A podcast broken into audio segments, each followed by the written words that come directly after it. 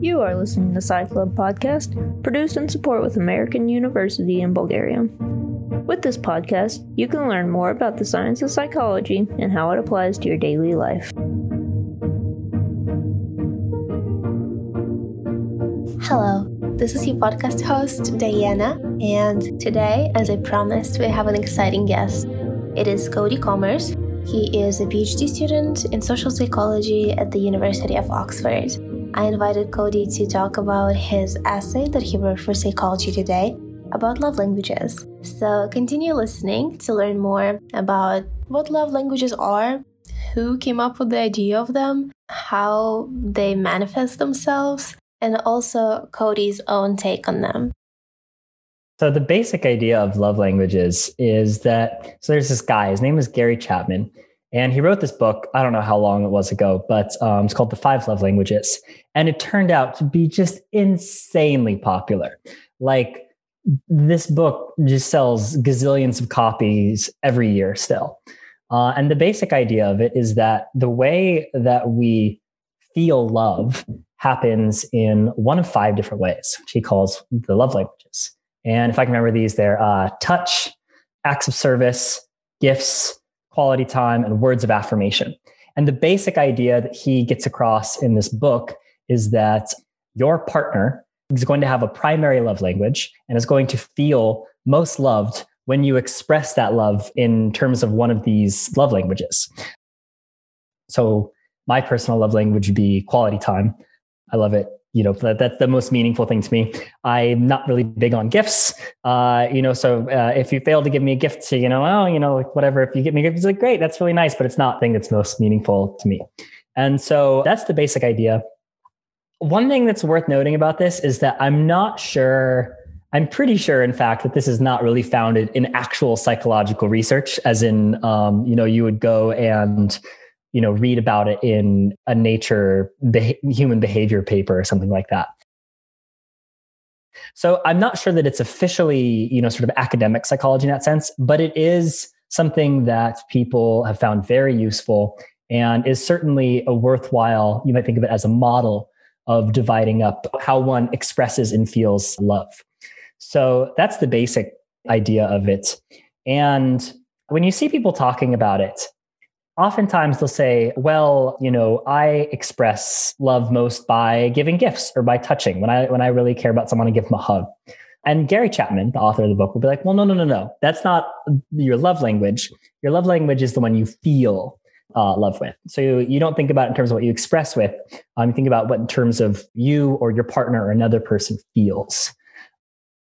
And then in this little essay that I wrote for Psychology Today, I make a further distinction, which uh, I don't think is part of the way it's normally talked about in the book or you know in internet quizzes or, or whatever, which is this observation that the things that can make you feel good, that is your love language, are also the things that can most hurt you right? So if you want to hurt my feelings, the most efficient way to do that is to schedule some time, be like, hey, Cody, we're going to go out to coffee this Thursday afternoon. And then, you know, at 1.55, you know, right before we're supposed to go, you can text me like, oh, sorry, I, you know, I'm going to have to bail. And you know, most of the times I am forgiving about it. But like when we actually set aside time to hang out and someone doesn't come through on that, that genuinely hurts my feelings. And so not only do I feel love, my primary love language through quality time, but that's also the thing that has the potential to hurt me the most. And so it's just this sensitivity um, that goes both directions to the love uh, languages. That's basically that entire essay in verbal form. So there you are. Yeah, I think it is really important that you also talk about how your love language can hurt you, but also like make you feel good. You said that your love language is quality time, but what is your partner's? Do you have different ones? Yeah, so that's uh it's funny because I think what it actually is so my highest is quality time and then if you rank them probably my lowest is words of affirmation. I really don't have uh like a very little connection with people saying positive things about me to some extent. And my partner is kind of the opposite. She um, is big on words of affirmation. And so that's something I have to work really hard on uh, to try and you know when you have that disconnect between how you naturally express uh, something and how you know the other person feels that's why i think you know the author gary chapman goes to lengths to say look don't worry about how you express it. That's fine. You're going to do a good job of that. Worry about how your partner feels about it and then um, figure out how to do that better. So i think that uh, i'm probably a work in progress on my words of affirmation but at least i have a label by which to um, you know describe the the goal and, and what i'm what i need to do, work on so yeah, I was just about to ask if it is a problem for you. Um, but how do you make it work then? Yeah. Um, let's see. So I guess it's worth saying that this is one dynamic among many in a relationship. And so for me, again, going back to what I said about the fact that it, this isn't necessarily like an academic psychology theory, but it is a helpful way of you know diagnosing a problem of talking about a thing like that. So having a label to put on a feeling a procedure a, a, a mode of being however you want to describe it is a very helpful thing to do. And that's something that we see from the psychology literature and that sort of stuff. So i'd say when this kind of thing is the main kind of problem uh, that you know feels like oh there's a miscommunication around this it's very helpful it is helpful in the sense that if if I feel like there's a disconnect on this level, I can say like, mm, I know that I'm bad at words of affirmation. I need to I need to spend a little bit of time coming up with how I'm going to do that better, as opposed to saying, mm, my partner feels undervalued. I need to come up with a way to make her feel more valued. Um, I think that having that finer level of um, of you know sort of nuance in describing what you want to do, what you need to do with the other person uh, would benefit from uh, is is helpful, and I think that that is a legitimately worthwhile thing. For how long have you been with your partner? Um, is it? Uh, I believe it's mm, three and a half years. Okay, I tried to stalk you on Instagram to be better, better prepared for our conversation. Maybe you have a better idea. It was October 2016. Is that four four and a half years now? That is four and a half years. Yeah. Wow. Yeah. Um, you look really cute together. we just got a dog, so we look even cuter now between the three of um, I was gonna ask, how far into relationship were you when you found out your partner's love language? Did you take a test together or? Gosh, so the love languages book is actually from a Christian background. So it actually has a religious, um, you know, sort of, if you actually go and read the book as opposed to like doing the internet quiz- quizzes, it actually is fundamentally like a Christian sort of thing. And back in high school and the beginning of college, I was religious. And so that's when I first came across because it's like, you know, one of these books that gets talked about in Christian circles. And so it's just been a something in my repertoire for uh, a relatively long time. And I wouldn't say that it's something I necessarily uh, dwell on or that there was a moment where it's like, ah, you know, like let's take sit down and take the quiz and whatever. But it's one of those things that when you have that as a sort of tool, a diagnostic tool, you just sort of get a feel for it and then you know it comes up at some point and it's like hmm, maybe this is a good way to think about you know whatever issue is coming up or, or how to you know make my partner haley feel more more appreciated that sort of stuff so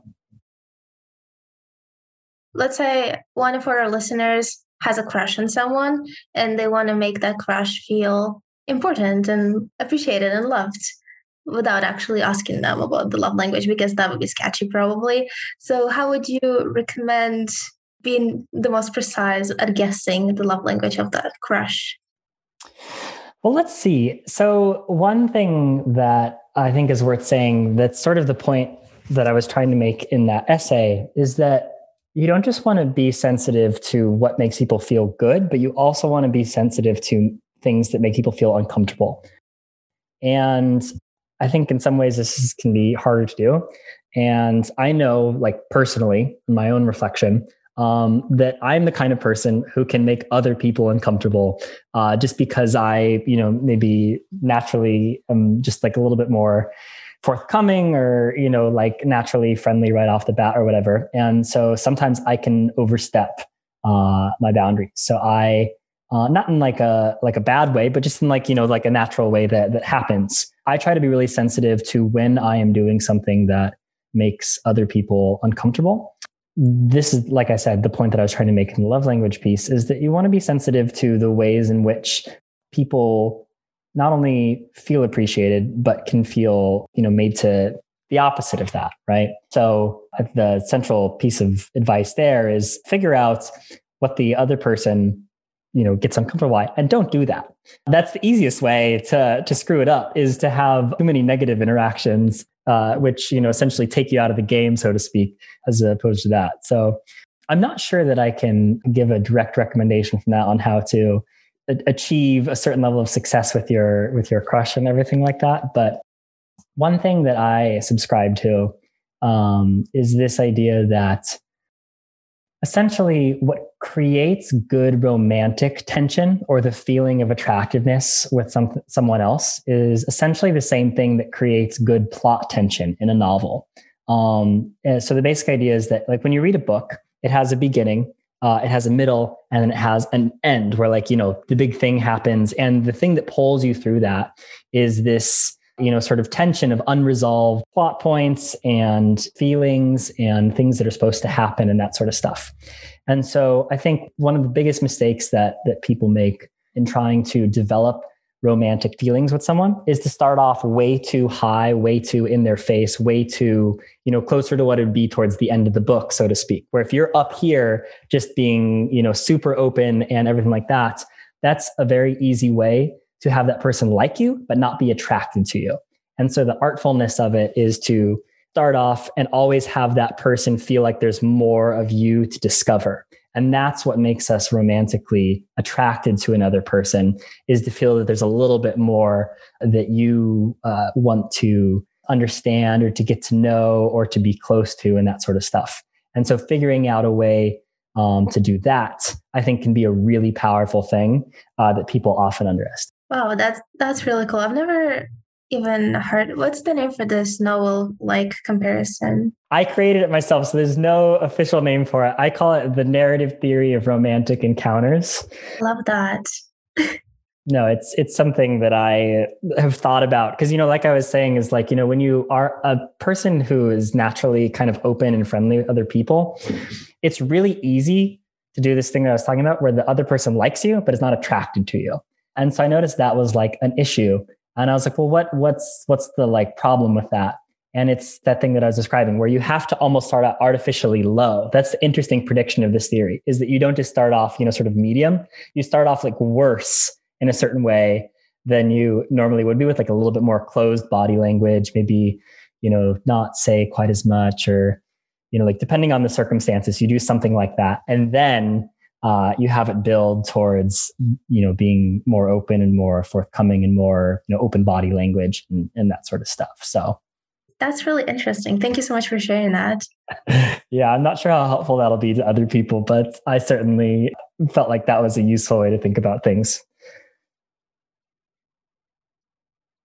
Do you have a partner? Yes i do. Uh, what do you do you have you figured out your love language and, and their love language yeah, he actually sent me a link to the test and then a screenshot of their results. Mine is words of affirmation because I'm extremely anxious and I really need that affirmation all the time. And uh, his is spending time together. Your podcast is great. Your student work is great. Uh, you're going to be great at everything. I want to be very affirming with, with all that. Uh, Thank you so much. And I really appreciate that you took the time out of your day to spend this quality podcast time with me. yeah, it's a very, very meaningful act on, on my behalf is to, to share this quality time with you. If you guys enjoyed listening to this episode of Sci Club Podcast and especially enjoyed Cody's voice and you just want to hear more of that, then I have some really nice news for you he actually has his own podcast. I will let Cody tell you more about it. So, my podcast is called Cognitive Revolution. And the basic gist of it is that each week I interview an eminent scientist or writer or creative or person that I look up to and find interesting and try and understand about the personal experiences that led to their success as an academic or, or writer or, you know, whatever it is. And so, you know, we start off from where they're from and their early experiences and what got them interested in their field. And we work all the way through their biggest ideas and their most recent books and all that sort of stuff. Um, I really enjoy it because I love talking to people about that sort of stuff. I love understanding the person behind the idea, right? To me, that's a very interesting part of uh, academia and uh, you know sort of intellectual life that goes unexplored is not only you know what is the idea and and you know what is what is the sort of the core of it but but why does it exist? Who came up with it? Uh, what was their life experience uh, that that shaped it? And especially when you're dealing with ideas in psychology and sociology and anthropology and you know of course anyone who writes books about humans and and the way they interact and behave and live uh, there's going to be an interesting personal story behind that that's what I try to get on the uh, episode. And um, yeah, I hope people enjoy it.